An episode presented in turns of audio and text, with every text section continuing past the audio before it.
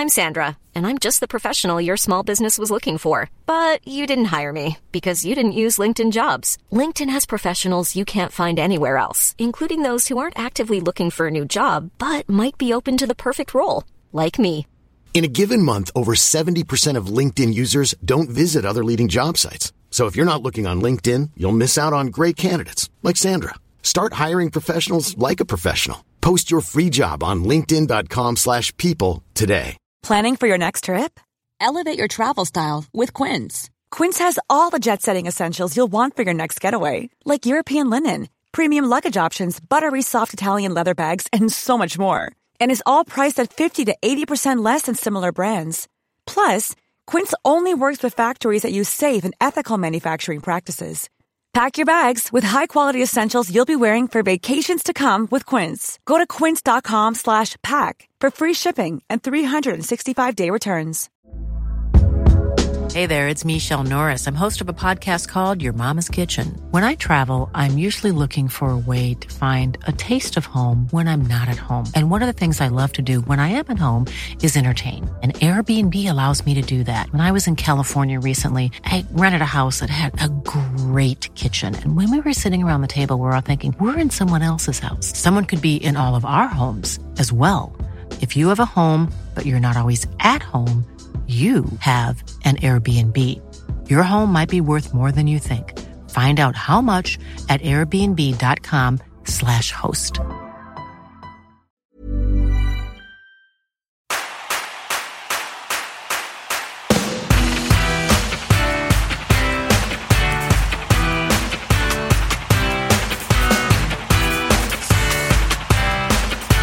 Hello and welcome to Happy Foot Sad Foot, your LAFC gateway drug and the only LAFC podcast to buy up all the Columbus fan tickets before they could. I'm Travis Helwig. I'm Vince LaRosa. And I'm Darren Miller. Welcome to our preview of the 2023 MLS Cup Finals. LAFC versus Columbus Crew on Saturday, December 9th at 1 p.m. at lower.com field. You can watch it on MLS Season Pass on Apple TV Plus for free, on Fox, on Fox Deportes, and of course, we'll be live streaming our post game call in show 10 minutes after the final whistle or trophy ceremony, depending on how things go, at youtube.com slash at happyfootsadfoot. And we're two away from 500 subscribers, and I can't get it out of my head. If you don't subscribe, please. It was a goal to get to 500 for the season, and we're so close. So if you don't subscribe to our YouTube, go subscribe. It'll make my like I don't know what it is, but I want to see the zeros. It'll scratch that itch. Later in the show, we'll talk about some of your favorite LAFC memories from the season. We'll talk to Patrick Murphy of Massive Report, a Columbus Crew podcast, and we'll make our final bets of the season. But first, we didn't want to do it when we started the podcast, and you people shook down the doors until we started. It's time for listener mandated banter. Darren, Vince, Dince, it's championship week. How we feeling? Good. I'm really excited. I'm super stoked. I will say I'm I'm a little down, and we're going to talk about it later in storylines of like a recent development that I that legit hit me kind of hard. So I don't want to like step on it too much, but I, I was a lot. You're talking about I the was feeling- sanctions. Yeah, I was feeling a lot better, and then I saw that, and MLS just had to really just kind of stamp out. And also, like the MLS homepage has a lot more crew stuff going on. Like they have a big crew story, and I'm assuming they're gonna have some big LAFC story tomorrow. But like some, I don't know, just feels off. Uh, I'm not saying it's fixed, but if LAFC don't Maybe win, they need to hire someone to take care of that. just saying. I I do think, and I've said this on the show before, I do think there's an East Coast bias towards the East Coast teams around the league, in journalism. And I know that, like, I listened to Extra Time today, and they were like, LAFC fans always say we don't talk about them, and we talk about them all the time.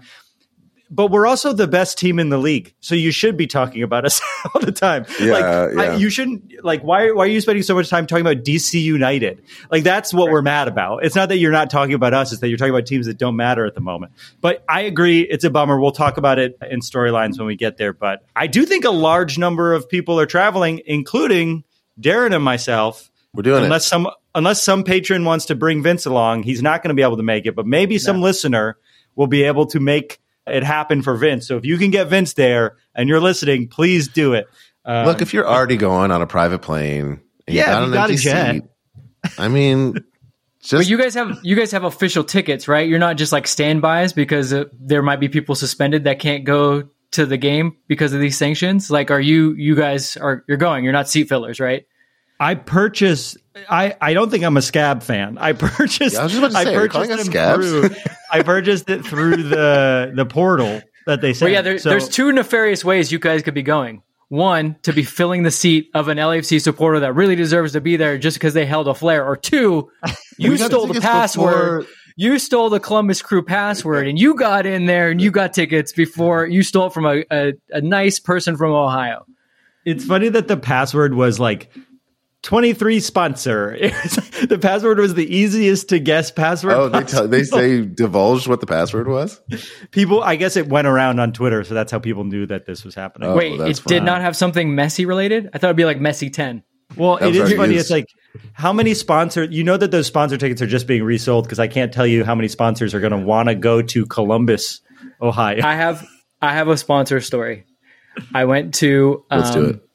MLS All Star Game, which is another big corporate event for MLS, and I sat in very nice seats at Minnesota. It was in Minnesota, so at Minnesota Stadium, we were in very nice seats in the nice like field club where all people were like Brian McBride was walking around. I saw Claudio Reyna. We saw a bunch of former MLS stars, and sitting behind me were just like the most like techie bro type dudes. And the whole time they could not stop talking about their fantasy team, fantasy baseball team, which was just maddening. Cause I'm like, first of all, you're a psycho. No one does fantasy baseball.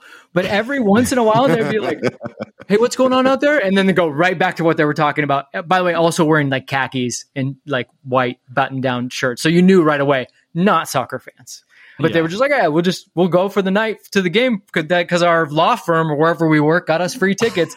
it was infuriating. I can't wait to see them at this game. They'll be there. They'll be- there. I also think we're going to try to organize some sort of meetup for listeners of the show the day of the game, maybe before whatever official 3252 meetup there is. So look, follow us on Instagram. We'll post something there when we decide where we want it to be, but probably sometime in the morning before the game, we'll just have a fan hangout or a listener hangout so we could all meet in person in the state of Ohio. So just listen out for that as well. I'm very excited to go and be there. Uh, Oh, and, If- and shout shout out to uh, Global Diplomatic, who I sometimes play with in, in um, charity games. And you can see it's on my story on Instagram right now. But they're trying to put a game together between LAFC fans traveling and crew fans, which is generally what they kind of do. And they try to gather uh, and also get some donations for usually for orphanages or other causes. So check that out if you are going and if you uh, want to bring your boots uh, and maybe sh- show your, show off your skills and uh, beat some crew fans ahead of the sounds uh, awesome. MLS Cup final. Check that out. Don't Well- get too injured that you can't sit in the seats in the game, though. yeah. Because That's not, that's not going to be a problem. It's going to be the the woo woo. little- Oh. All right, Darren, Well- start the show. Well, there are two types of people in this world. There's the type of people who work hard, who wake up at 5 a.m., feed and clothe their children, head off to work to make ends meet and provide for their family. Again? And there are people. and there are people like Travis, people who roll out of bed at 10:30. See, I can't I it worked last time, so now I'm stuck with it. I can't change it. I wanted to. I couldn't.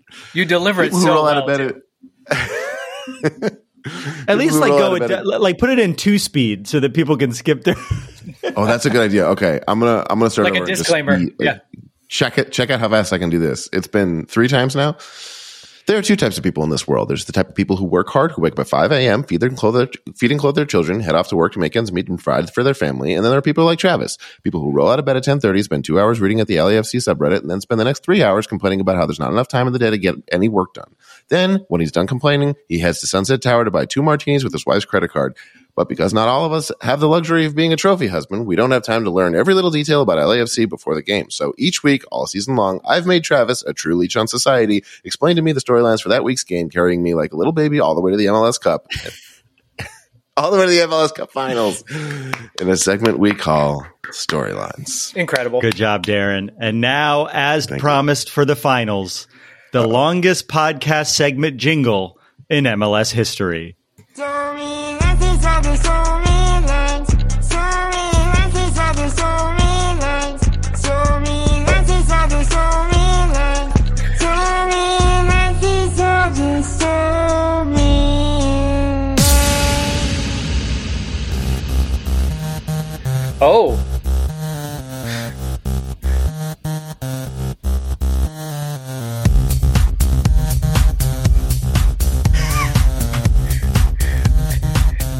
Excellent choice of gin.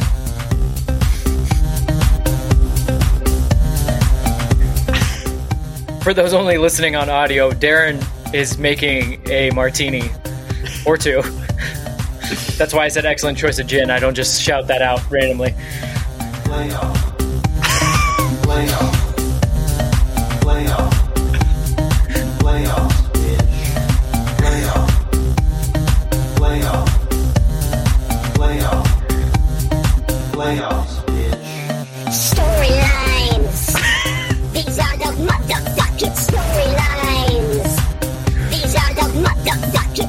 Here comes my favorite part.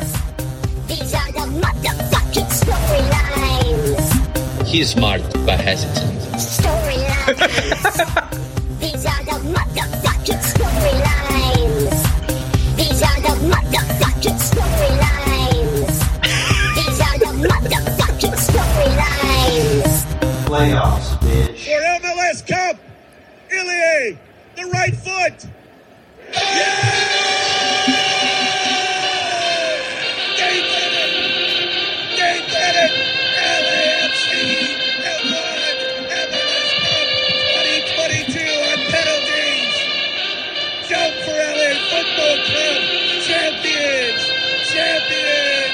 Continental, the smart choice in tires. oh. Wow, beautiful martini that you made while that was uh, going I, on, Darren. I could use that after this storylines remix. I'm so curious how many people turn off the show during that song. First off, I want to just thank Continental Tires for sponsoring that incredible final storyline remix. You know what they say about podcast jingles the longer, the better. We started doing this show in February, and this is our 92nd episode. We did an average of about two episodes a week all year long, and it has meant so much to us that you guys have embraced us wholeheartedly, and we cannot thank you enough for listening. But of all those 91 episodes before this one, the most important storyline we ever said was way back in our very first episode. And I want to play a clip. We had the best record and we won the championship. We were very good. But that brings us to a very important point about this storyline for the season. Can we break the championship curse? It has been over a decade since a team has won back to back MLS Cup finals. And if you ask any LAFC fan, that's our main goal for the year. We want another fucking cup. But I'm a little worried. There's a curse, Darren. So that clip was from way back on February 16th. And that brings us to our first storyline of the MLS Cup finals, which is this. Can we break the championship curse? It's been over a decade since a team has won back to back MLS Cup finals. And if you ask any LFC, LAFC fan, that's our main goal of the year. We want another fucking cup. But I'm a little worried. There's a curse, Darren. And now I guess Vince, who wasn't, didn't know we existed when we did that last time. Why is there a curse?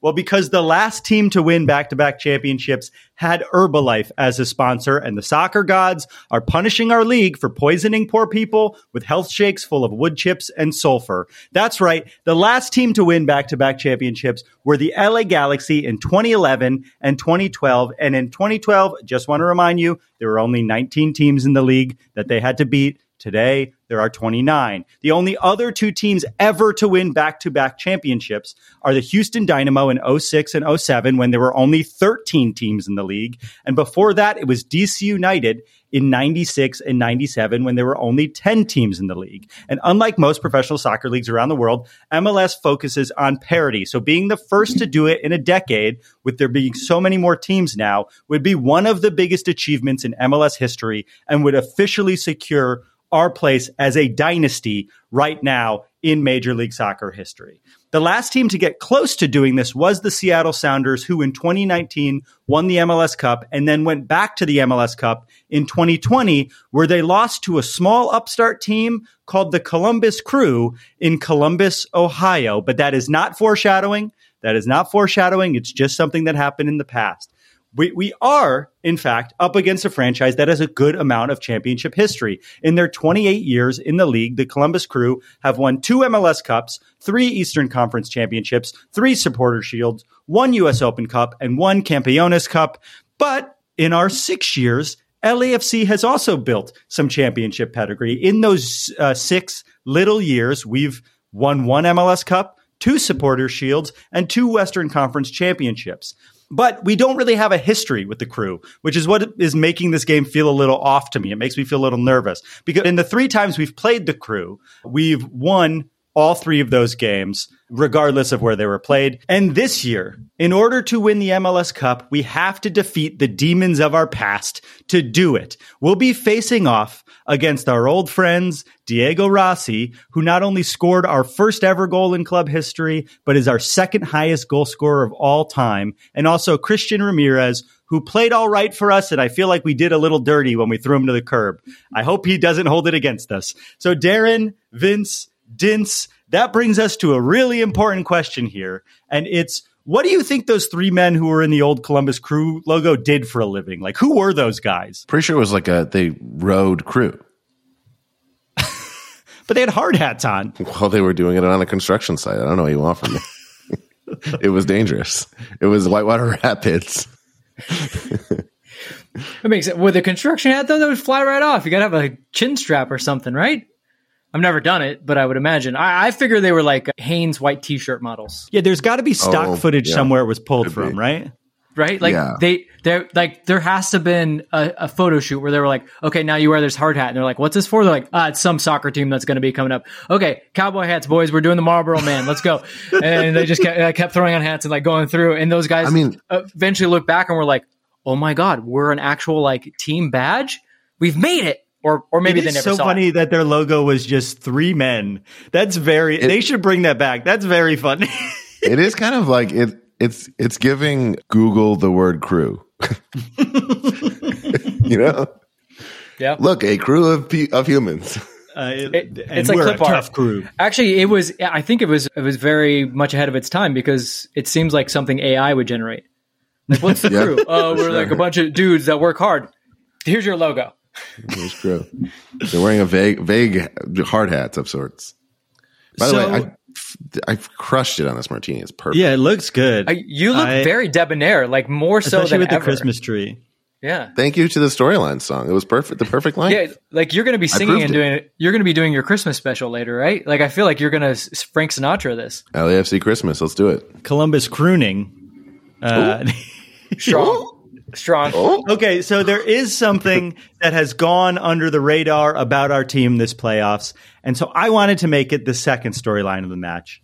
And it's this Will our incredible defense hold up against Columbus's incredible attack? Denny Bouanga gets a lot of attention from us and the league, but the truth is, all playoffs long, our defense has been doing the work. They've been incredible. In fact, LAFC has not conceded a goal in the last 376 minutes of play. That's the length of 1.8 screenings of Killers of the Flower Moon, which we all know is an insanely long movie that should not be that long, but there is a good two and a half hour long movie in there if they just cut, if they could just give Martin Scorsese a little note then it would be a better movie. When we Hot score take. first, when we when we score note in a first, decade. Yeah, I know. Imagine giving Martin Scorsese a note. You have When to hand it score- off to an assistant to hand it to him, right? Yeah. Like who who takes that? But our defense is so good that when we score first, we have not lost a single time all season long. However, the Columbus crew are better than any team we faced in this playoffs, hands down. This crew offense is the single best offense in the league. How do I know? Well, they lead the league in both goals and assists. And as we saw in the Hell is Real match last week, they can score three goals in almost the blink of an eye. They have 67 goals across all MLS goal uh, across all MLS games this season. We only have 54. They have 72 assists across all MLS games this year. We only have 46. They have the highest goal differential in the league at 21. LAFC is in sixth at 15th. And home field advan- advantage in MLS is a huge deal. And playing at home with an offense like that, I think might make them the favorites in this game, despite us being a really strong team that maybe is a better team on paper. I do think they have a lot of stuff. They have a couple of edges on us for this game. Vince, how are you feeling about this matchup? Tell us about the Columbus crew. How do they play? How do they match up against us? You know, the smart stuff that people actually want to hear. Yeah, the crew are good. Like I, I don't want to like sit here and be like, oh, I, I, totally know LAFC is going to win this. Like eh, you're right, Travis, when you say this is the best team LAFC is facing, and I would say the team that knows themselves the best. Like they have one way to play. I mean, you mentioned it. They scored three goals in the blink of an eye in that game while being down two 0 and never really changing their style of play because they believe in the way that they play, and that's been their biggest benefit this year. They're very unique in their style and they will not deviate from it from it and it's very effective. And then on top of it, they have high end talent. They have Diego Rossi, they have Cucho. And then, you know, you get you, you Christian Ramirez comes off the bench. Like he's the guy like let's throw the sink at it. But again, they they really understand the way they want to play and it's going to be a very interesting because it's a very contrasting styles matchup between LAFC and the crew.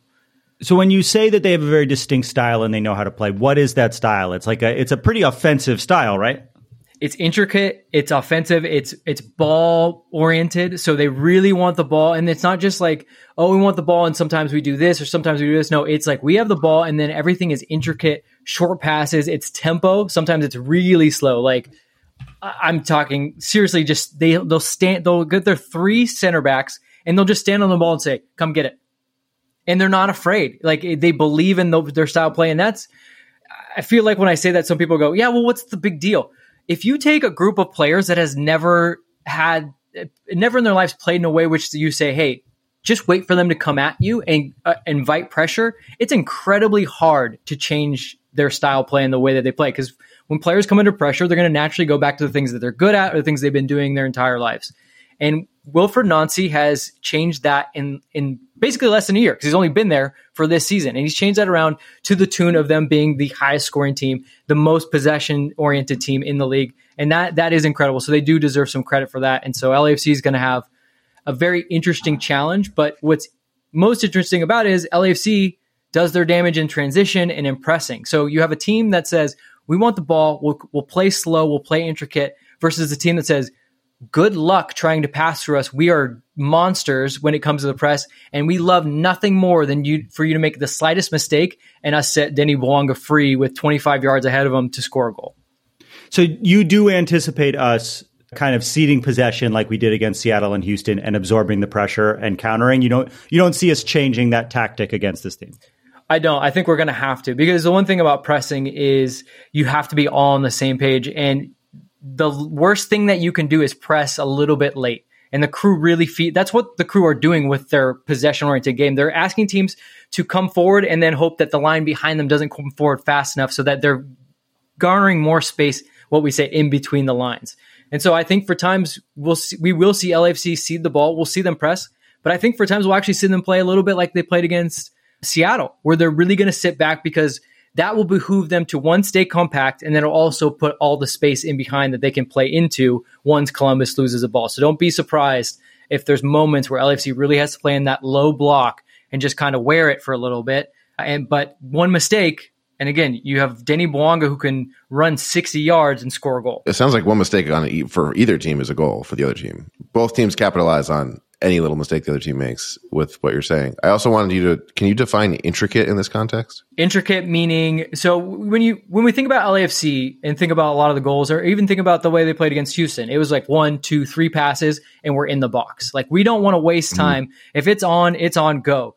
Whereas the crew will they'll literally kind of pass it around to move the pieces. So there'll there'll be a lot of sideways passes, a lot more shorter okay. passes, five and ten yard yeah. passes you know, switches of the play, just so that they can find how the the opposing team is arranging their defense. And like you said, can they force a mistake? Can they force a guy to not follow the other guy in the press, or maybe a guy is late to to the press, or things like that, where they can get in and around there and get space, and then cause more havoc by by doing that. So the tempo is important to them because they'll speed it up, slow it down, to kind of confuse you. Active chess. It really does. Honestly, when you, if you, anybody that is listening to this and still has time, go back and watch some Columbus games. You can watch all on Apple TV.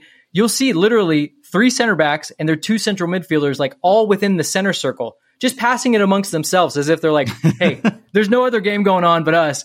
But then the second that the opposing team hops and maybe sends too many players, it's all of a sudden to Rossi and they're off and they're in the box and there's five guys in the box and they're finishing it off.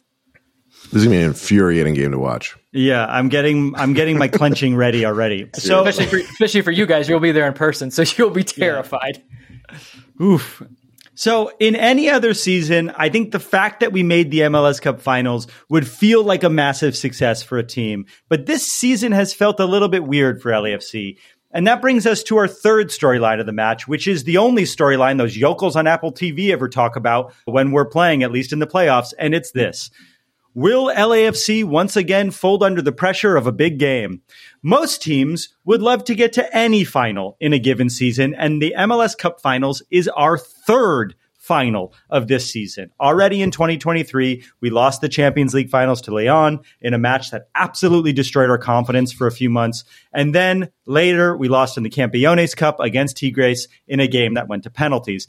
If you listen to the Apple TV broadcast of our Western Conference finals, uh, I know many of you didn't because you were at the game, but the narrative the broadcast team kept going with was that our team folds under pressure. We can't win big games. And included in those championship games, they lumped in the Rose Bowl game against the Galaxy, the Leagues Cup loss against Monterrey, also at the Rose Bowl, and the Inter Miami match at home. I'm I'm bringing up all the ghosts of the past before this game. Uh, this year, we have a lot of ghosts haunting us, and they can all be wiped away with a single victory on Saturday.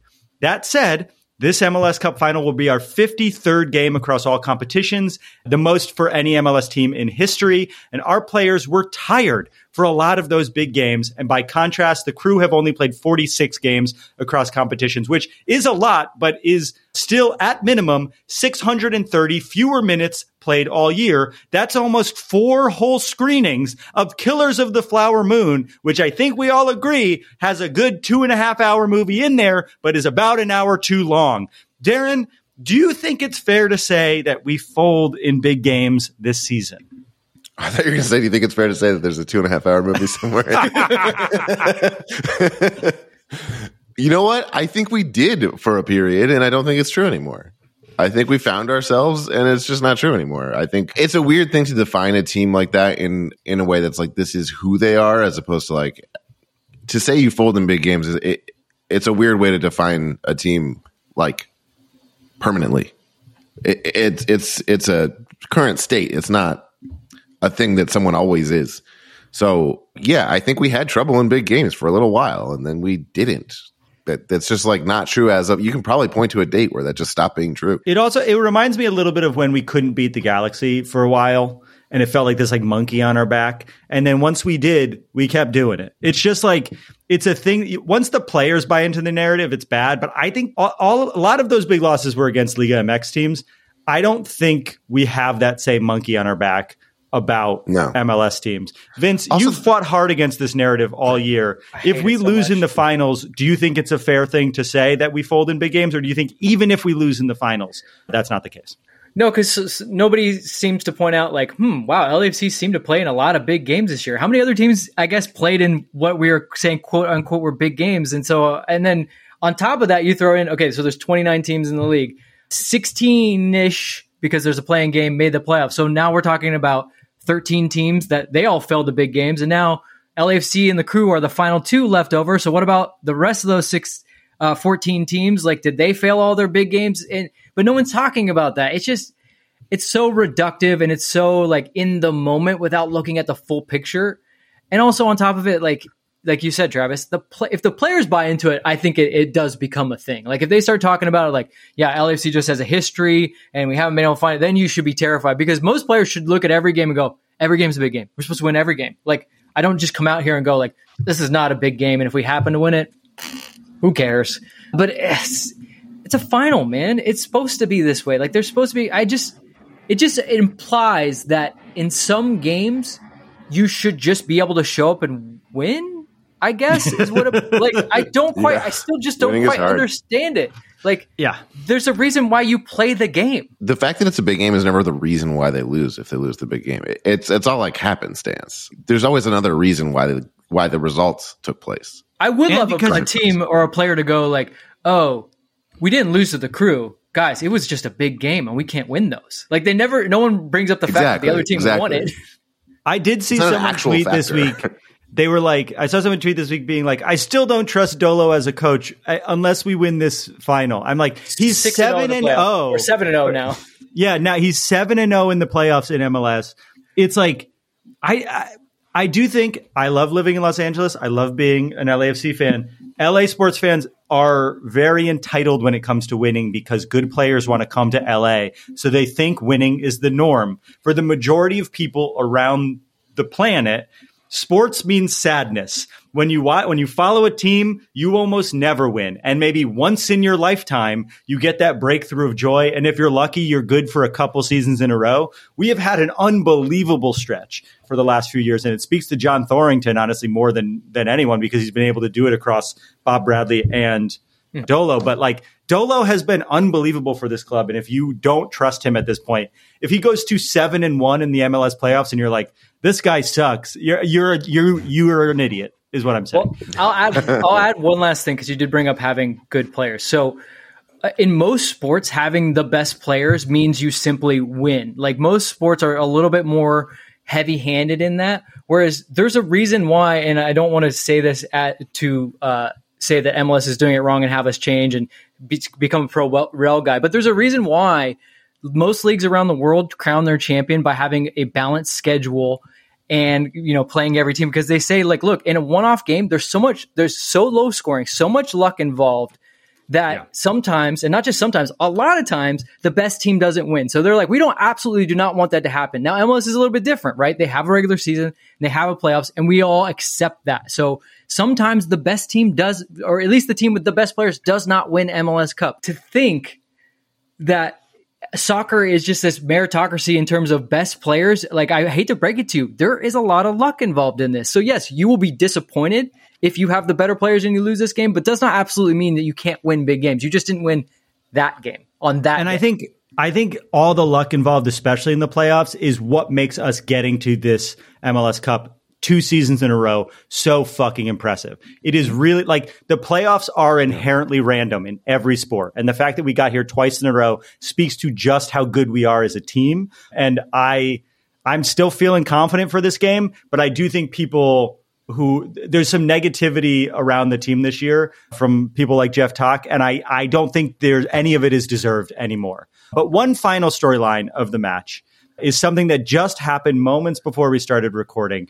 I don't have a lot of it written, but the final storyline of the match is will the 3252 take over the stadium in Columbus. Judging by the number of people that I know that are going and that I've seen or saying they're going, it seems like a lot of people are traveling to Columbus, but word just came down that the MLS has fined LAFC $100,000 and there will be sanctions against the 3252 for the use of flares with our TIFO during the Western Conference Finals, something we did in the MLS Cup Finals last year as well. Um, they're saying that privileges will be restricted at MLS Cup.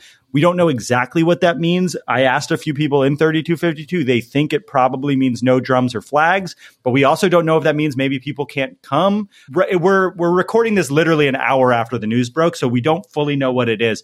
But what are you guys feeling about that ruling from MLS? Is it too harsh? And do you think it'll matter? I still think we're going to travel pretty hard and we're going to sing really loud. We're just not going to have the drums to keep time for us, maybe. I've already talked about it to start the episode. Yeah, it bums me out, man. It's it's it's such a damper on it, and to put in there to slide in there like and possibly could include MLS Cup final. It just feels like cosplay because if somebody gets to the stadium and M- and MLS literally stops them from walking in the door, we should all riot. Like the team should refuse to take the field. Like this, that's just ridiculous. And look, I want to point out the flares. I get it. Some people see them and they seem dangerous, but on the flip side think of commercials that you've seen. Commercials done by MLS, commercials done by Apple. Don't they include some of the imagery that you saw on Saturday Huh. uh, at the Western Conference Final? Huh. I wonder. I wonder why they show that. Oh, because passion is important to them, but only so much in that passion is dollars. It's just it's disingenuous. and I'll add this: uh, a supporter told me this a while ago. MLS has no actual care about safety or supporters. And you want to know how I know this? There's no centralized like supporters council with MLS. They basically pass it off to the clubs and say, "You guys figure it out. We don't like these things, so you guys snitch on your own fans and you take care of it for us. Whereas the fans have their own centralized independent supporters group who get together year after year with the supporters groups and talk about these things and the things that they want to do in, in terms of safety and what they want to try and what they want to push on. So if MLS really cared about these things, like really, really cared about it, they would have a more centralized view of it and somebody that could actually understand this and work with them as opposed to some suit saying, oh well you know if if a mom and her kids see that maybe we miss out on that $400 that they came and spent at the stadium like come on we all know that actually there's more people probably showing up at the stadium because of these things It's why people go to LAFC games. It's insane. Sorry, Darren. Uh, how are you feeling? No, I, I was listening. I agree. I completely agree. It's like on the surface, it's a conceit, but it also turns out to be legitimate that the 3252 is part of the team. Like it, it affects the game. So it feels really lame to kind of like put their fingers on the scales preemptively like that. Like it, it will affect the game. And I guess the argument there is that the flares affected the game in a way that was positive for LAFC, but like there was going to be a home field advantage, and there was. It, it- it's just, like I, I don't know. You can make an announcement after the MLS Cup Finals. Like they took- it took know. away- This is just like so obnoxiously square. no i agree with that's the biggest point like just wait till after MLS Cup like this is now Like, such a distraction. it's distraction so silly. narky. It's it. I, I will say. I, I'm bummed because I know, you know, hopefully, you know, you know, people aren't affected and they're not like banned from coming to games or whatever.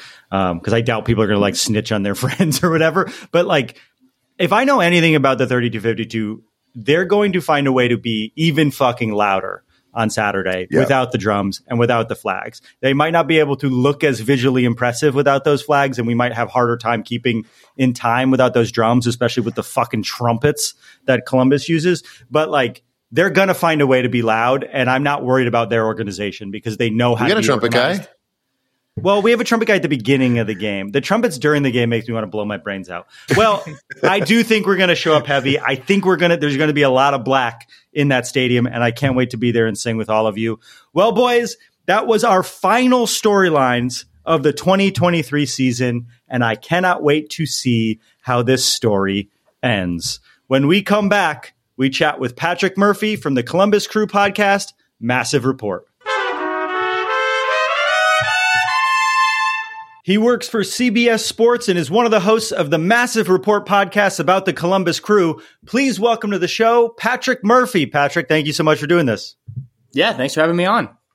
I think I speak for most LAFC fans who are traveling to Columbus with this first question. Just how cold we talking? What are we what are we saying? What's the temp like right now out there? It is cold right now. It's we're recording this at 10:30 at night too, my time. So a little bit colder. Uh, today was in the mid 40s, but it's supposed to warm up over the weekend. Uh, I'm pulling up my weather app just to confirm I haven't gotten wrong. I could very Uh, easily just Google this, but I wanted a firsthand source. Yeah, well, I knew Friday was supposed to be warmer, so it looks like Friday's going to be in the high fit. The high 50s is the high, and then Saturday high of 62, low of 39 though. So if people are out and about after the game, get a little chilly. It also might rain, and I know you guys don't deal with that Right. too much. So Yeah, we're gonna melt. We're I'm from the East Coast and I've turned into a complete wimp. I just can't handle it anymore. And I used to be able to, and I go home now for the holidays, and I hate every second of it. So I look forward to that. All right. Well, I'm going to ask you a bit about the team, but first, I, I know a lot of people are traveling, so I just kind of wanted to get a sense of like what is it like around the stadium? What's the vibe like? Where should we check out? Where like where do people hang out beforehand uh, at the stadium? And, and just like it's in downtown, right? Like what do we need to know about being there? Yeah, so yeah, this stadium they built downtown. Now there's like downtown Columbus is like work. That's where people work. There's not a lot to do there, but this is in what they call the Nationwide District. It's right by Nationwide Arena where the Columbus Blue Jackets play, and there's a minor league baseball team kind of in between the stadium. That's the used to be the Yankees affiliate. Now it's the the Guardians affiliate. So all around the Blue Jackets arena, there are bars, restaurants, you know, various things. If you want to, you know, if you're looking for more of a family atmosphere, there's a place called Boston's that's a sit down restaurant, but also has a bar in it. There's a handful of just, you know, regular bars to hang out in. One place where you can, you know, you, you get a wristband, you pour your own beer and it charges you off that. And then close to the stadium, cool. there is That's dangerous. I feel like I would end up spending a lot of money there. yeah, yeah. You can also just buy regular beer, like they sell, you know, beer in bottles and stuff there too. But it is a, it is an interesting idea. And then closer to the stadium, as you kind of make your way down Nationwide Boulevard, there is this hole in the wall bar. It's this like one little building. It's called Betty's. It's been there forever. There's there's also a concert venue in this area. So Betty's doesn't have set hours. They're open basically when they want to be, which it literally says that on the door for hours. We're clo- we're open when we're open and we're closed when we're closed. I think it's owned by this woman named Betty's Betty, um, and her family is all involved. But it's a small place. It's got this nice little patio out back, so it's kind of become a hangout for crew fans. But away fans often turn up there just because it's it's literally across the street from the stadium. So if you're making your way down there, that's a, a nice little place that's kind of unique to check out. Super cheap. Bring cash. It's even cheaper if you have cash, and it'll save you time in line. and we won't get stabbed if we have LAFC gear on in there. No, no, no, no, no. I mean, assuming everyone is acting normal, and I think, Yeah. Especially before the game, I think that's fine. Crew fans just had to deal with FC Cincinnati fans last week, and that went okay. So I think it'll be fine. But like I said, there have been we've had a number of Atlanta fans come through there, even Cincinnati fans before that game. So yeah, no, it'll it'll be kosher. Cool. That sounds fun. All right. So, I mean, I, LAFC and the crew almost never play. I think we've played three times in the history of our teams playing. So, forgive us for not knowing a ton about the crew. We love Diego Rossi, but outside of that, I, I don't think many fans were watching a lot of crew games. So, like, what what was the story of your season that got you here? How would you describe your season and why you're in the MLS Cup Finals? Yeah, well, I'd talk about two things. The first being Wilfried Nancy, and they hired him in the offseason after his success with Montreal last season, where I think they finished second in the Supporter Shield standings. I think they were, or maybe third, second in the East. I don't remember. But they hired him, and, and he was a name that a lot of teams were interested in MLS this offseason.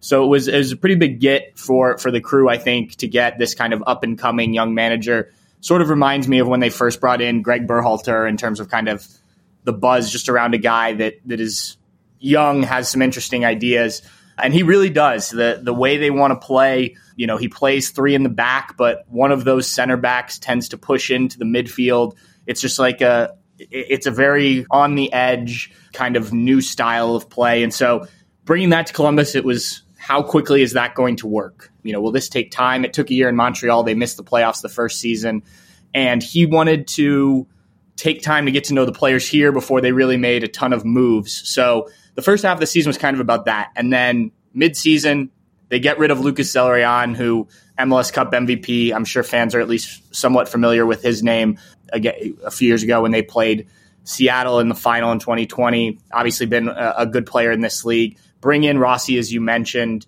And they made a number of moves kind of mid-season. Rudy Camacho, center back who played with, with Nancy at Montreal. They, they had to bring in a, a left wing back from New York, Malte Amundsen, because of an injury, and now he's ended up playing left center back. So they made a number of these moves, and I remember thinking, and we talked about this on our podcast at the time.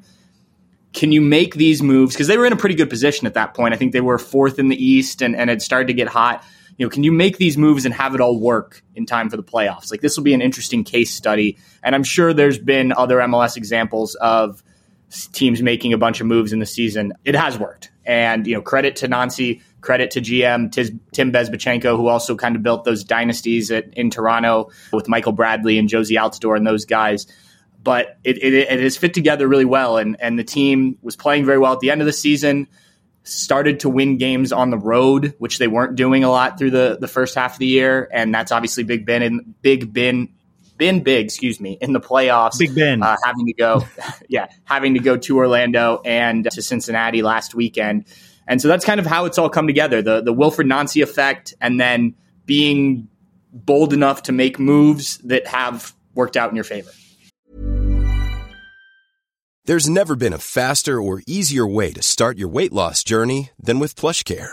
PlushCare accepts most insurance plans and gives you online access to board-certified physicians who can prescribe FDA-approved weight loss medications like Wegovy and Zepbound for those who qualify. Take charge of your health and speak with a board-certified physician about a weight loss plan that's right for you.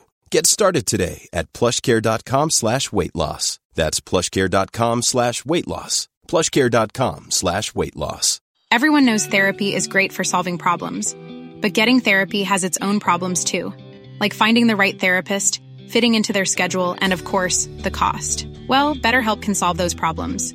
It's totally online and built around your schedule. It's surprisingly affordable too. Connect with a credentialed therapist by phone, video, or online chat, all from the comfort of your home. Visit betterhelp.com to learn more and save 10% on your first month. That's BetterHelp H E L P. So, are you treating Diego Rossi well, and does he miss us? I, I assume he misses you. We have not spoken to him this week. So when we talked LAFC when he first got here, it Yeah, was more just like about the league. He uh, Christian Ramirez also here, by the way, and Yeah. a guy who I think really kind of helped welcome Diego into this team. Apparently, they were pretty good buddies in LA together. He's they both talked about that.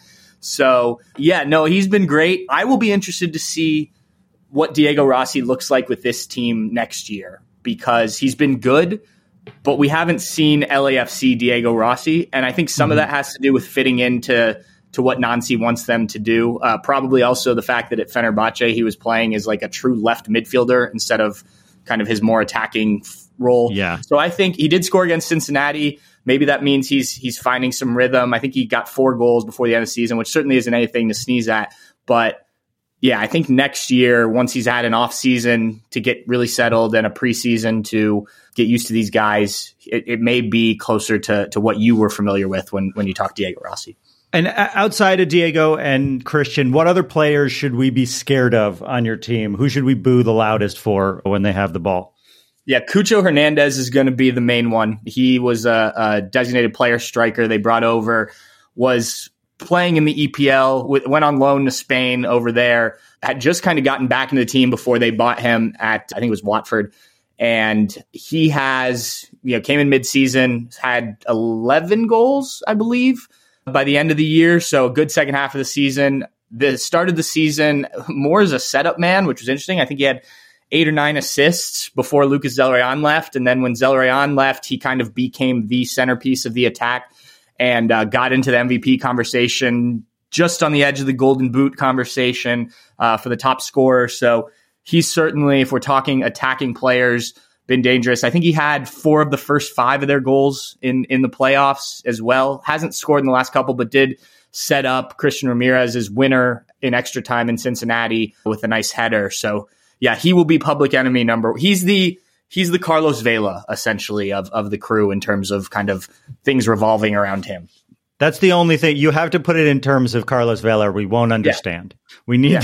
Makes sense. um, so uh, I, I'm just curious about this because I think it's an interesting matchup because we don't ever play each other. Do you think crew fans are thinking of themselves as the favorites, especially being at home, or do you think they they look at themselves as more of an underdog in this match because we're we won the championship last year? I think it's a mixed bag. I think crew fans are confident going into this game. As you mentioned, it's being at home. They've won a few road games now. They'll, you know, everyone likes the way this team has come together, as I mentioned, the second half of the season. But as LAFC, defending champions, you know, a team that's become kind of one of the league's darlings. And, and I don't mean that in an insulting way at all. Just, you know, you're in Los Angeles. It's okay if you do. okay, okay. Um, but it, it's been successful, and you know Carlos Vela, as we mentioned, Chiellini. I think that the view of crew fans is that everyone else thinks this is LAFC's championship to lose, and that you know maybe they can spoil the party that way. But like I said, I do think that there is a good amount of confidence that you know at the very least this will be a very competitive game. Yeah, you guys don't really lose at home ever, right? Like it's a pretty rare occurrence for you to lose at home.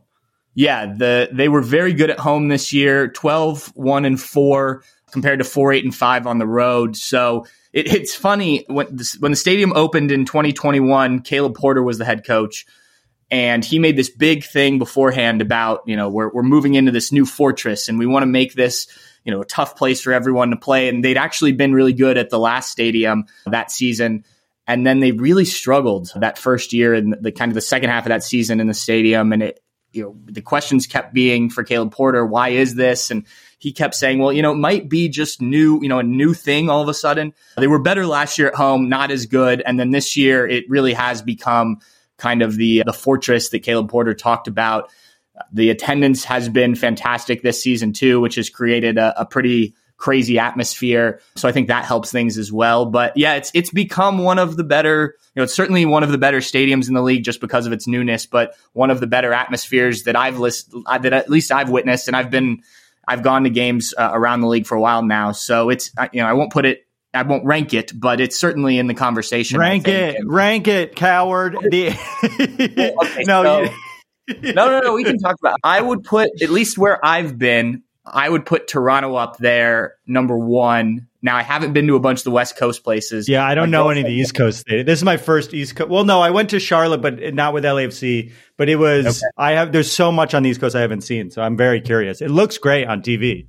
Yeah, my girlfriend was at a Seattle Sounders game and she said that was nuts. This was a few years back. And I have I have some friends that live in Los Angeles, so I have heard good things about LAFC and, and that environment there. I mean, obviously you see it on TV, but yeah, no, I, I, I would say in the East it's it's as good as you're gonna find.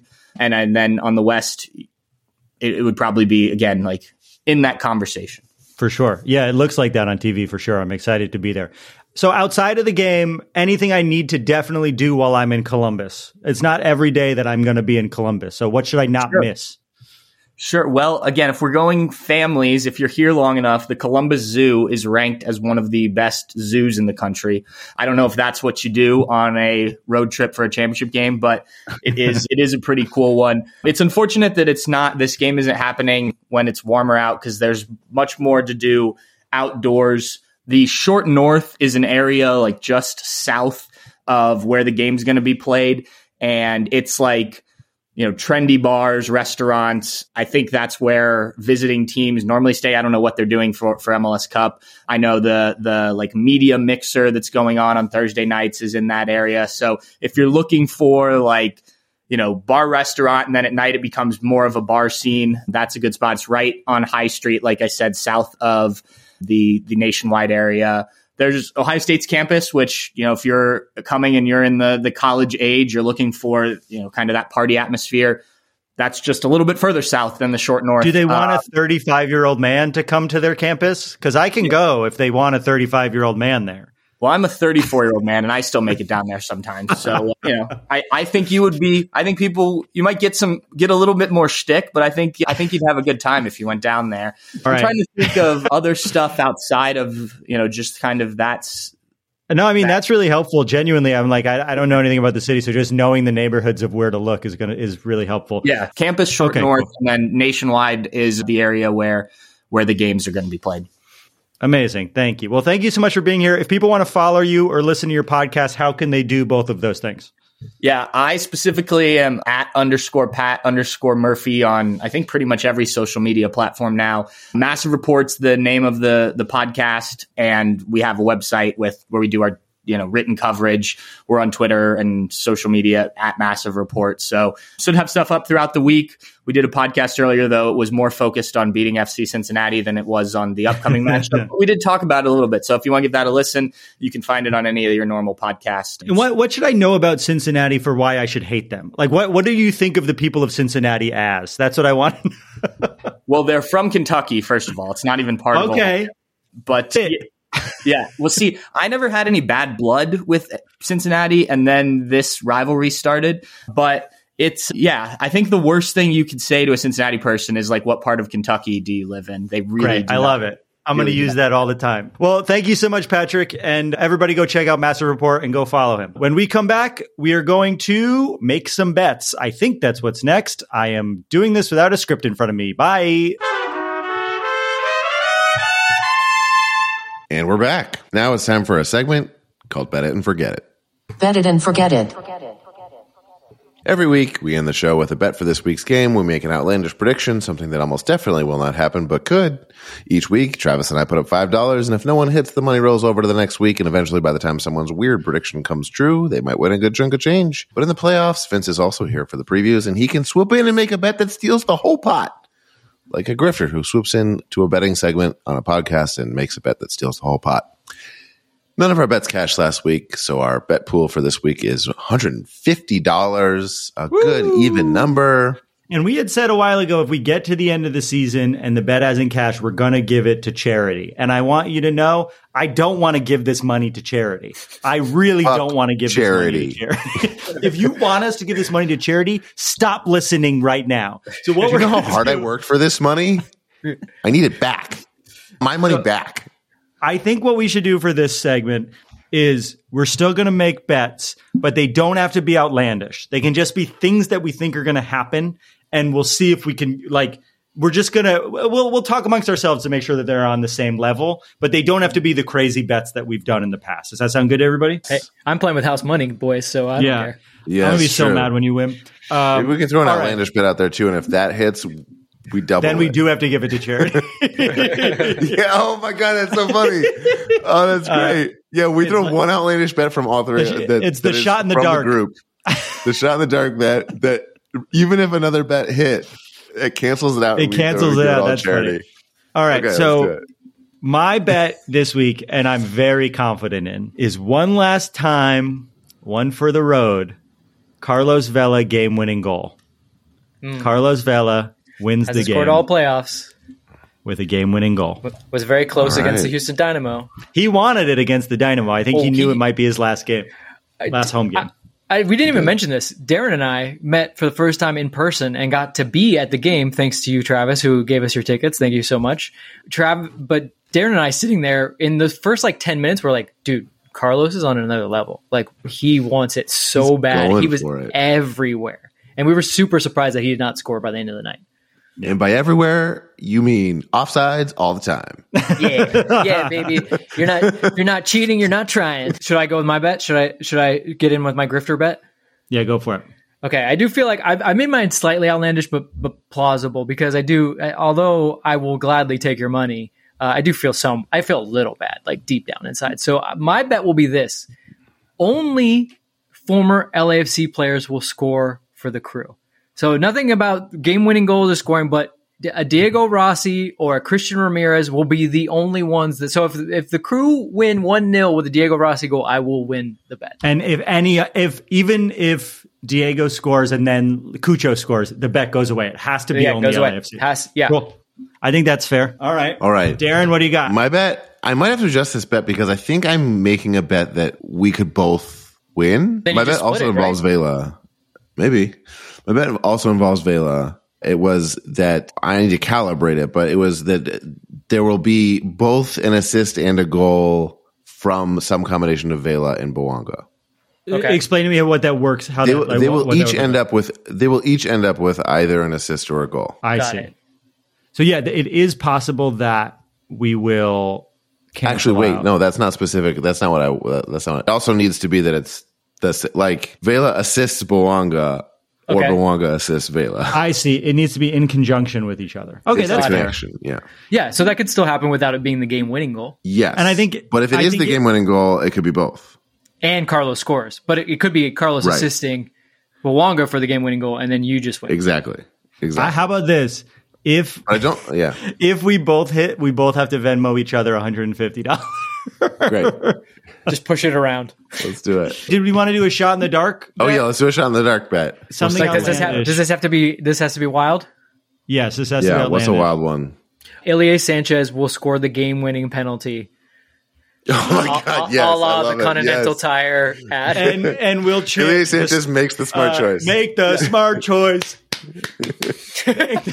oh, If Chant is not necessary for the bet if to he cash, but yeah, should if he steps up and there's LAFC fans behind the goal and that chant does not ring out, I will be disappointed. To get in his head, I would do it afterwards. Make the smart choice. And he, He's we, we, he's so cool though. He would just walk up and be like, "I got you guys." Just point, go. Don't worry, you know what I'm doing. All right, we shall see. That's our shot in the dark. If that happens, all other bets are wiped away. But when we come back, we're going to end the show a little bit differently. We're going to share some of your favorite memories from the season.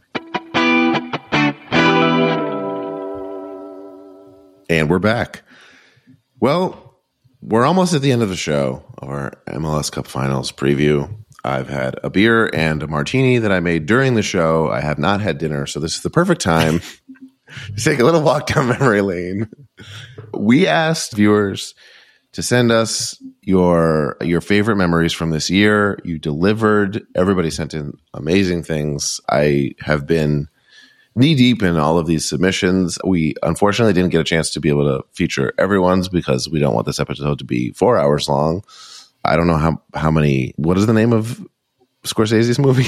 I can't even. The Killers name the itself is too long. yeah. How many movies of that would be? How many movies? Okay. Yeah. So we didn't get a chance to feature everyone's. We have a few selected that I want to show you guys and I want to play for our viewers. Before we get into this, we should give our own and then we can listen to our to our wonderful listeners. Travis, what was your favorite memory of this season? I have a couple.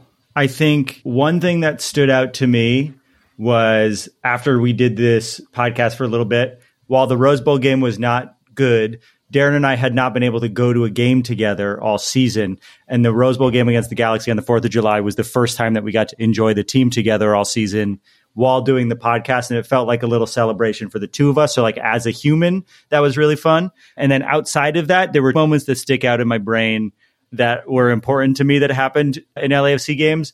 One was when Aaron Long stopped a goal with his butt. That is the other thing that I really liked that happened this year. All right, Vince. Uh, yeah, I have a, I have two. One is one is bittersweet, and it's just team related. Uh, I really loved in that Fourth of July game when Ilie scored the goal and his celebration. It, one, it's just so befitting of who Ilie Sanchez is as the greatest, nicest human being in LAFC history, and it's not even close. But just to in a moment where you're playing your biggest rival in that stadium, historic stadium, you tie the game, you've been up against it all game. You could have like ran and done whatever. You could have taken your jersey off maybe and held it up to the crowd to celebrate. And just to have the presence of mind to put your hand on the badge and basically just salute the fans and be like, guys, this is for you. All that matters right now is that we tied the game and you're here with us. Let's go.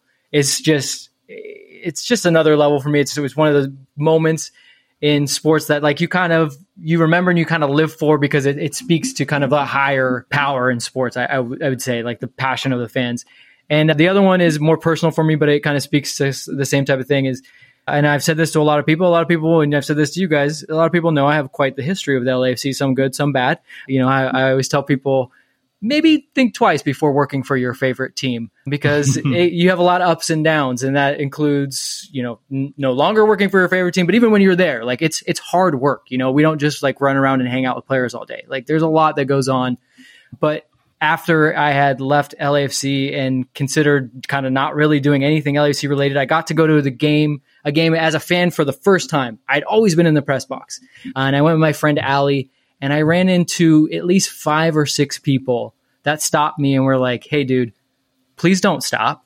Like, we really love you. We care about what you do. We understand if you feel sad because things have happened to you, but like, we, we need you. And that really meant a lot to me. And even, even with Darren, we ran into people at the Western Conference final game that were just like, "Hey, we love what you guys do," and that's honestly that that means a lot. It, it, it's just a couple people, handful of people every time, but it, it means the world. I think I speak for Darren. I mean, like we really were kind of taken aback and had like we were glowing, Sure. like we were just kind of smiling like dumb idiots, like yo, like people actually listen to this and and not just listen to it, but they it's important enough to them that they will stop some random person waiting in line to get a beer to say, "Hey, man, I like what you do." So that that means a lot. Yeah, I agree.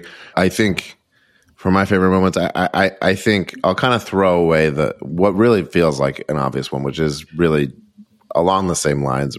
Just doing this show with you guys has been awesome. I agree with Travis that that Fourth of July game was bittersweet in the same way. Just really getting to enjoy doing the show, the impact that we've had, uh, seeing that there has been any impact at all has been really cool.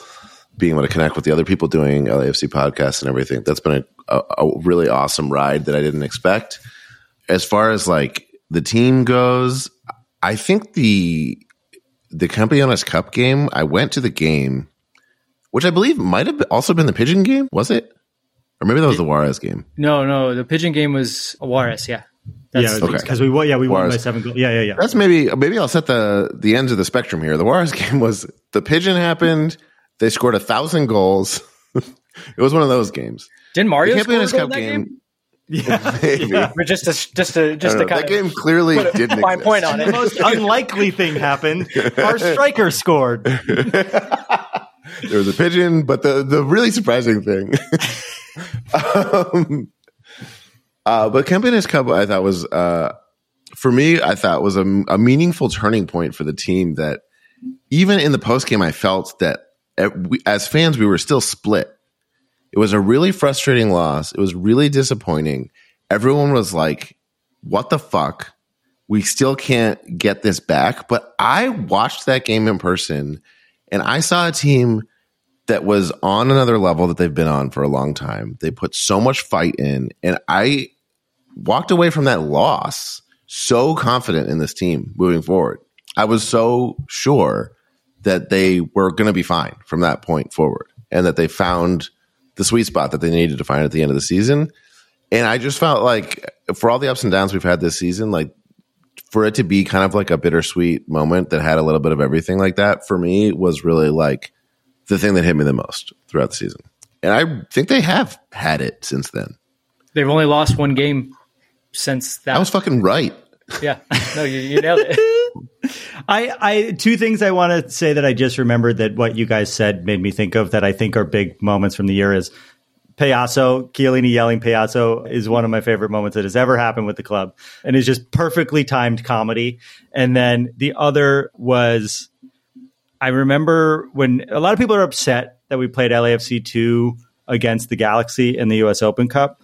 I had so much fucking fun watching that game because it was like we were rooting for a high school team to beat our rivals and they almost did it. Yeah. They had so much heart the whole game and it like people weren't in that moment people were not upset about the loss because it felt so close to like a real victory that these kids in their in like an important yeah. tournament game might beat the first team of our rivals and it, it I, I, know it was a loss and looking back we're sad we gave up the us open cup but in that moment it was a really fun time to be a member uh, of this community and i think everyone like rooted for the the storyline of the whole thing more so than beating the Galaxy. At least in that moment, in hindsight, we might feel differently. But yeah, uh, listen, yeah. If you don't, if you don't love me at my LAFC two versus Galaxy, you don't deserve me at my LAFC two versus Monterey Bay. well done. All right, let's start the segment. This is already going to be a, a, four hour. This is going to be a killer. This is going to be a long episode. episode. We started the episode by making fun of things that are too long. Whoops. First up is Jimmy, friend of the foot everybody wrote in a, an email. His was short and sweet. He just said, "Thanks for entertaining us, fellas," and sent in this video. What's up, guys? My happy foot of the year was going to see LAFC play in Monterey. Um, it was a great stadium to go see your team play at. I highly recommend going there. Sponsored by Alvarado, which is probably some of the best beer on the planet. Um, the only beer I've ever had better at any sporting event was probably Prudential Center in New Jersey or Petco Park in San Diego. And my sad foot of the year is September 9th. I was in Portland to watch that game.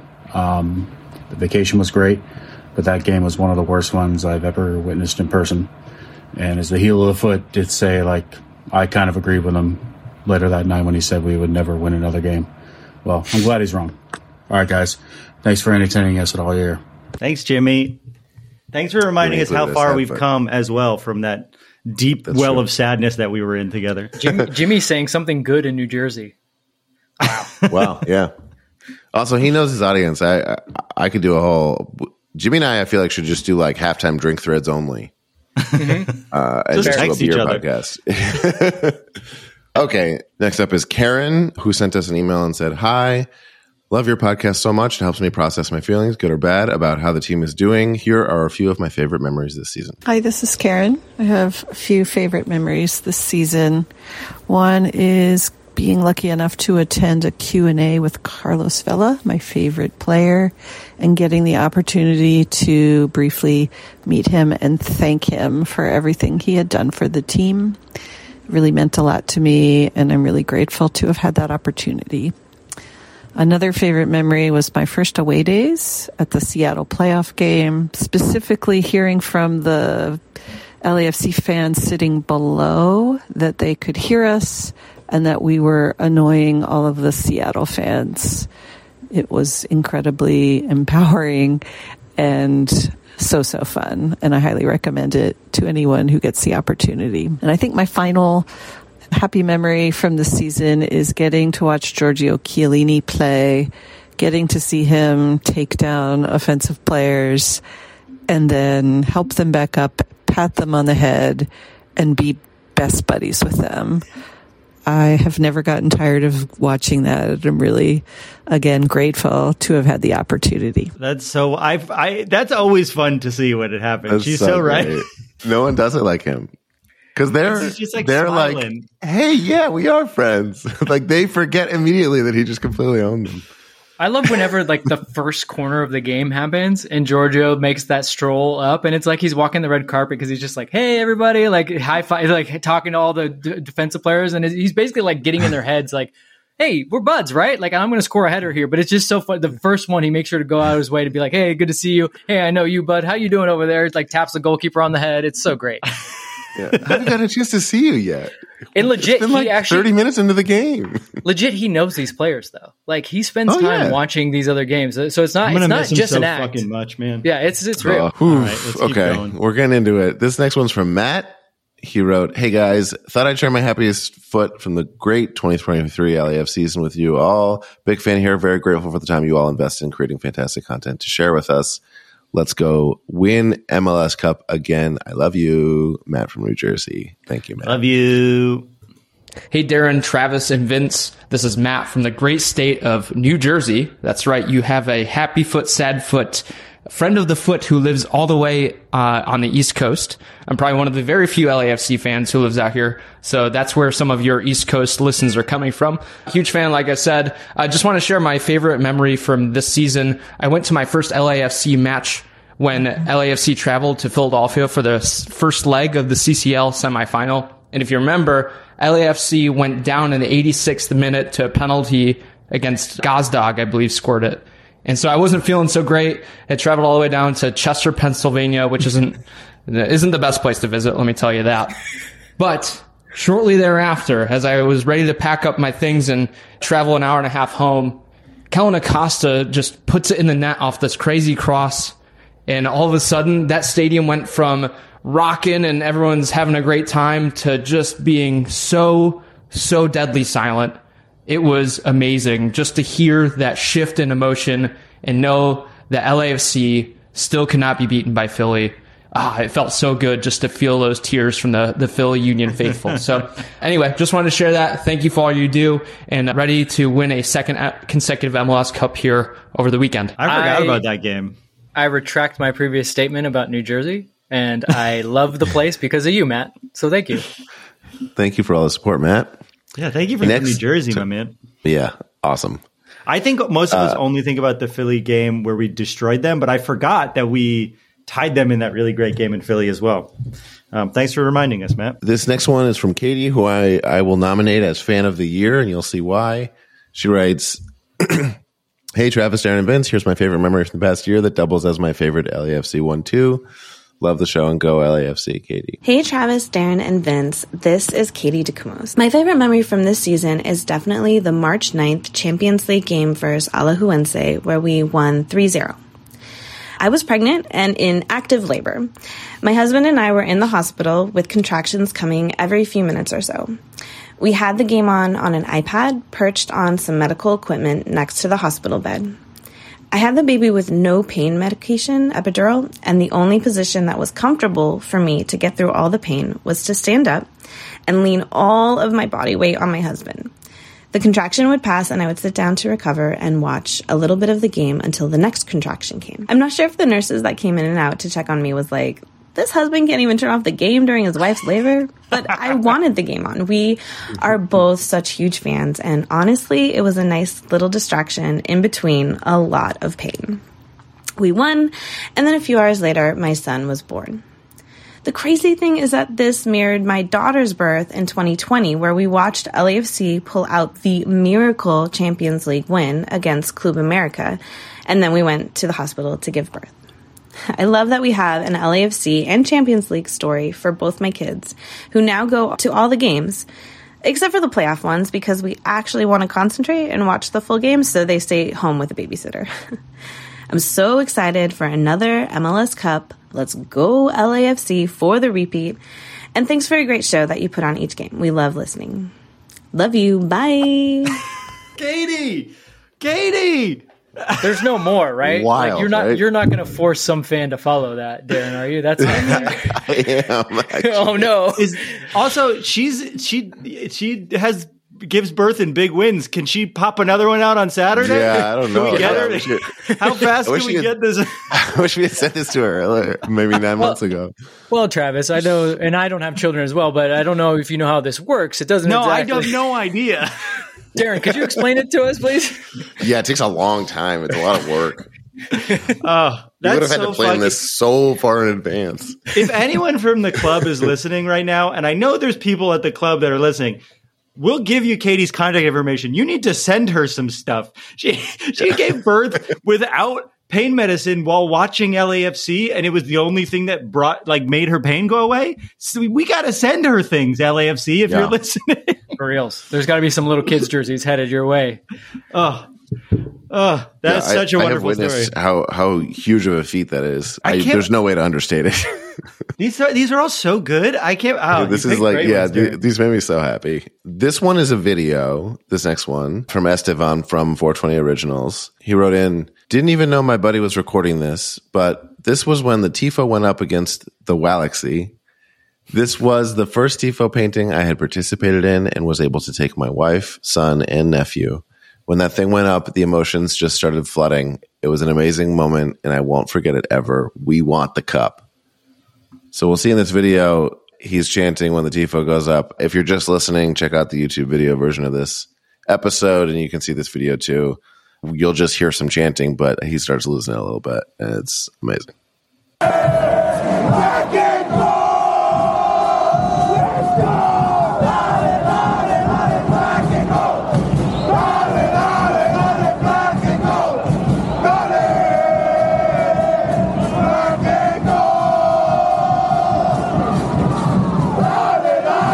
Esteban. it's all too much for me. I know, I'm like tearing up. Uh, I mean, it just shows like uh, the amount of like dedication and work that the three two five two put in. Not just like cheering, but like the tifos. The I mean, like I know just from the experience of doing the show and also living my life the past you know year, time is not free. when you dedicate your time to something, you really mean it. Uh, I guess the older you get, and so uh, it was not lost on me that he mentioned the family members he could take to the game and how meaningful that was to him. So, thank you for sending that in, Esteban. That was awesome. Thank you. Okay, next up is our good friend LAFC Luke. He just wrote, "Do with as you wish." Hey, Darren, Travis, and Vince. This is Luke. A big favorite moment for me this past year was the LA LGBT Pride Parade when the Pride Republic got to march with the 3252 and other supporters of the Los Angeles Football Club with the supporter shield, with the MLS Cup in the Pride Parade. Probably a first for MLS Cup to be in an LGBT Pride Parade. Had so much fun with that, so much joy, so much love that day. And it is something that I will always have with me for the rest of my life that I got to get, got to do that with everyone. I also just want to say to the three of you, just really appreciate everything that you've been doing with this show, bringing it to the level of casuals with a nice little dose of humor, little salt every so often.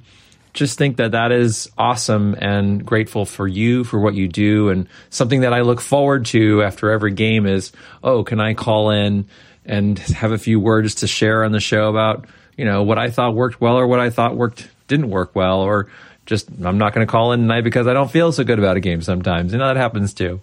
Anyway, thanks for all you're doing. Take care. I didn't know they were going to be these this sweet. Right when you I put don't this out, feel did emotion. you did you imagine that they would actually be like this heartfelt? We were like, oh, there's be no, some jokes, and they'll tell us. I thought it was going to be like my, my nephew farted at me when Escobar scored the own goal. Luke, you're the best. Thanks for being so supportive and and genuinely, these are all hitting me harder than I thought they would. Yeah. Yeah, they're hitting me, and this is like the fourth time I've heard them. So we will end with our good friend Mario. Friend of the foot. Hey guys, this is Mario. Favorite moment of this year so far. There's been goods and bads, right? We've had some really fun moments. We've had a lot of shitty ones from all the title results that we should have gotten. But honestly, one of the funniest, almost meme worthy things that has happened is that pigeon. Yeah. Pigeon that could not give a fuck if there was a go game being played around him. He just chilled the entire match, became its own little LAFC meme, and hopefully will forever live on with LAFC fans. Thanks, guys. We're gonna turn that MLS Cup into a bird bath, and we're gonna put that pigeon in it. I want, I want it to become a, a child's book. The pigeon who did not give a fuck. Vince, That's I, good. I know a good author for it. That's it. good. Yeah, let's do it. Let's do I meant it. you. I wasn't talking about me. I think you could. oh well, we just we need a great we need a great artist to storyboard it. I can I can uh, author it, and then we need somebody to make some cool artwork to go with it. We can do this. I, I think it, doesn't your uh, girlfriend draw some cool stuff? Uh, she does. She Well. does, i- including spending a copious amount of hours in this past week just drilling my leg with a tattoo. If people haven't seen it yet from my Instagram stories, I'm still Oh sore, man, but it was worth it. It looks so good. It was worth it, but I do not recommend sitting t- two straight days for a tattoo. I'm just gonna say that. okay. Well, to each his own. Yeah. Um, I also I want to give Mario a shout out. I I remember Mario being one of the first people who was like a total stranger who like recognized what we were doing and like gave us a vote of confidence and was like, "You guys, you guys have something here. Keep doing it." And that really kept us going in the early days, and it was awesome. And he's been hanging with us ever since. So, shout out to Mario. And he I said hello that's at all the got. at the Western Conference game. Mario and Yeah, we got to see him. Yeah. Yeah, Which was a cool multiple bookend for me. One of the first, maybe the first game I'd been to and did a post game show from since we started the podcast. I wandered out onto Christmas Tree Lane on the field uh, and did it from there. And he showed up and joined during the during the live stream. awesome. Well, I think I think we're gonna win the MLS Cup, guys. What do you That think? about does it. We're doing it I on think good the only thing left to do is to win the MLS Cup. I think we've done. We came here to make a podcast and win MLS Cup, and we're all out of podcasts. So I think it's time. I guess to that's win our show then. Cup. What an end. One last preview show. Take us away. We will be streaming our post game call in show 10 minutes after the final whistle or trophy ceremony, depending on what happens, on our YouTube channel at youtube.com slash at happyfootsadfoot. There's a link in the show notes. Talk to us in the chat. Join us live on the air. It's going to be wild. I don't know how we're going to do it or what we're going to do, but we're doing something. So be there with us. Our theme music is done. Again, I just need to say it one last time. By Yeah, an talk about insane team of James Valentine, the, the guitarist of Maroon 5, Nate Walcott, the trumpet player of Bright Eyes, and Louis Palmer, one of the best jazz drummers in the country, made Maybe this stupid world? little song you hear at the beginning of every episode and that you're hearing right now. Our theme music is done by them? What?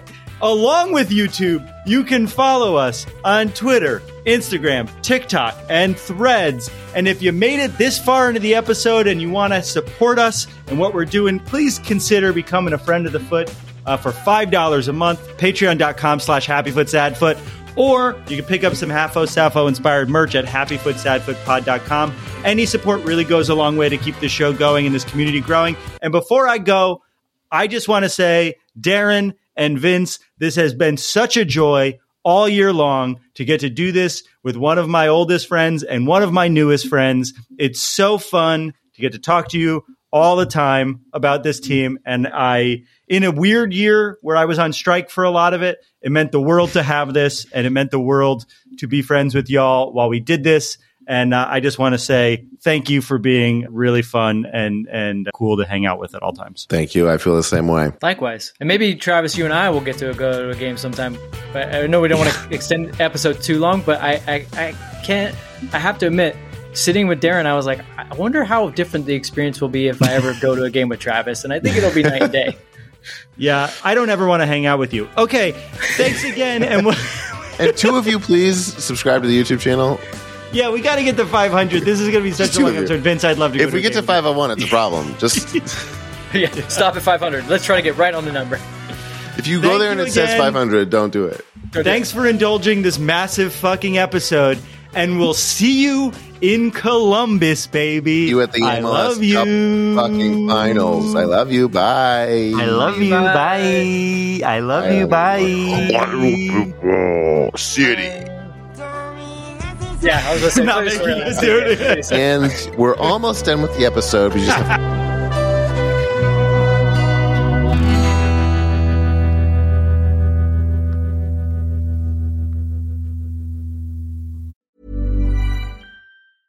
Hey, it's Paige DeSorbo from Giggly Squad. High quality fashion without the price tag. Say hello to Quince. I'm snagging high-end essentials like cozy cashmere sweaters, sleek leather jackets, fine jewelry, and so much more. With Quince being 50 to 80% less than similar brands. And they partner with factories that prioritize safe, ethical, and responsible manufacturing. I love that. Luxury quality within reach. Go to quince.com slash style to get free shipping and 365 day returns on your next order. Quince.com slash style. Mom deserves the best, and there's no better place to shop for Mother's Day than Whole Foods Market. They're your destination for unbeatable savings, from premium gifts to show-stopping flowers and irresistible desserts. Start by saving 33% with Prime on all body care and candles. Then get a 15-stem bunch of tulips for just $9.99 each with Prime. Round out Mom's menu with festive rosé, irresistible berry chantilly cake, and more special treats. Come celebrate Mother's Day at Whole Foods Market. Even when we're on a budget, we still deserve nice things. Quince is a place to scoop up stunning high-end goods for 50 to 80% less than similar brands. They have buttery soft cashmere sweaters starting at $50, luxurious Italian leather bags, and so much more. Plus, Quince only works with factories that use safe, ethical, and responsible manufacturing. Get the high-end goods you'll love without the high price tag with Quince. Go to quince.com slash style for free shipping and 365-day returns.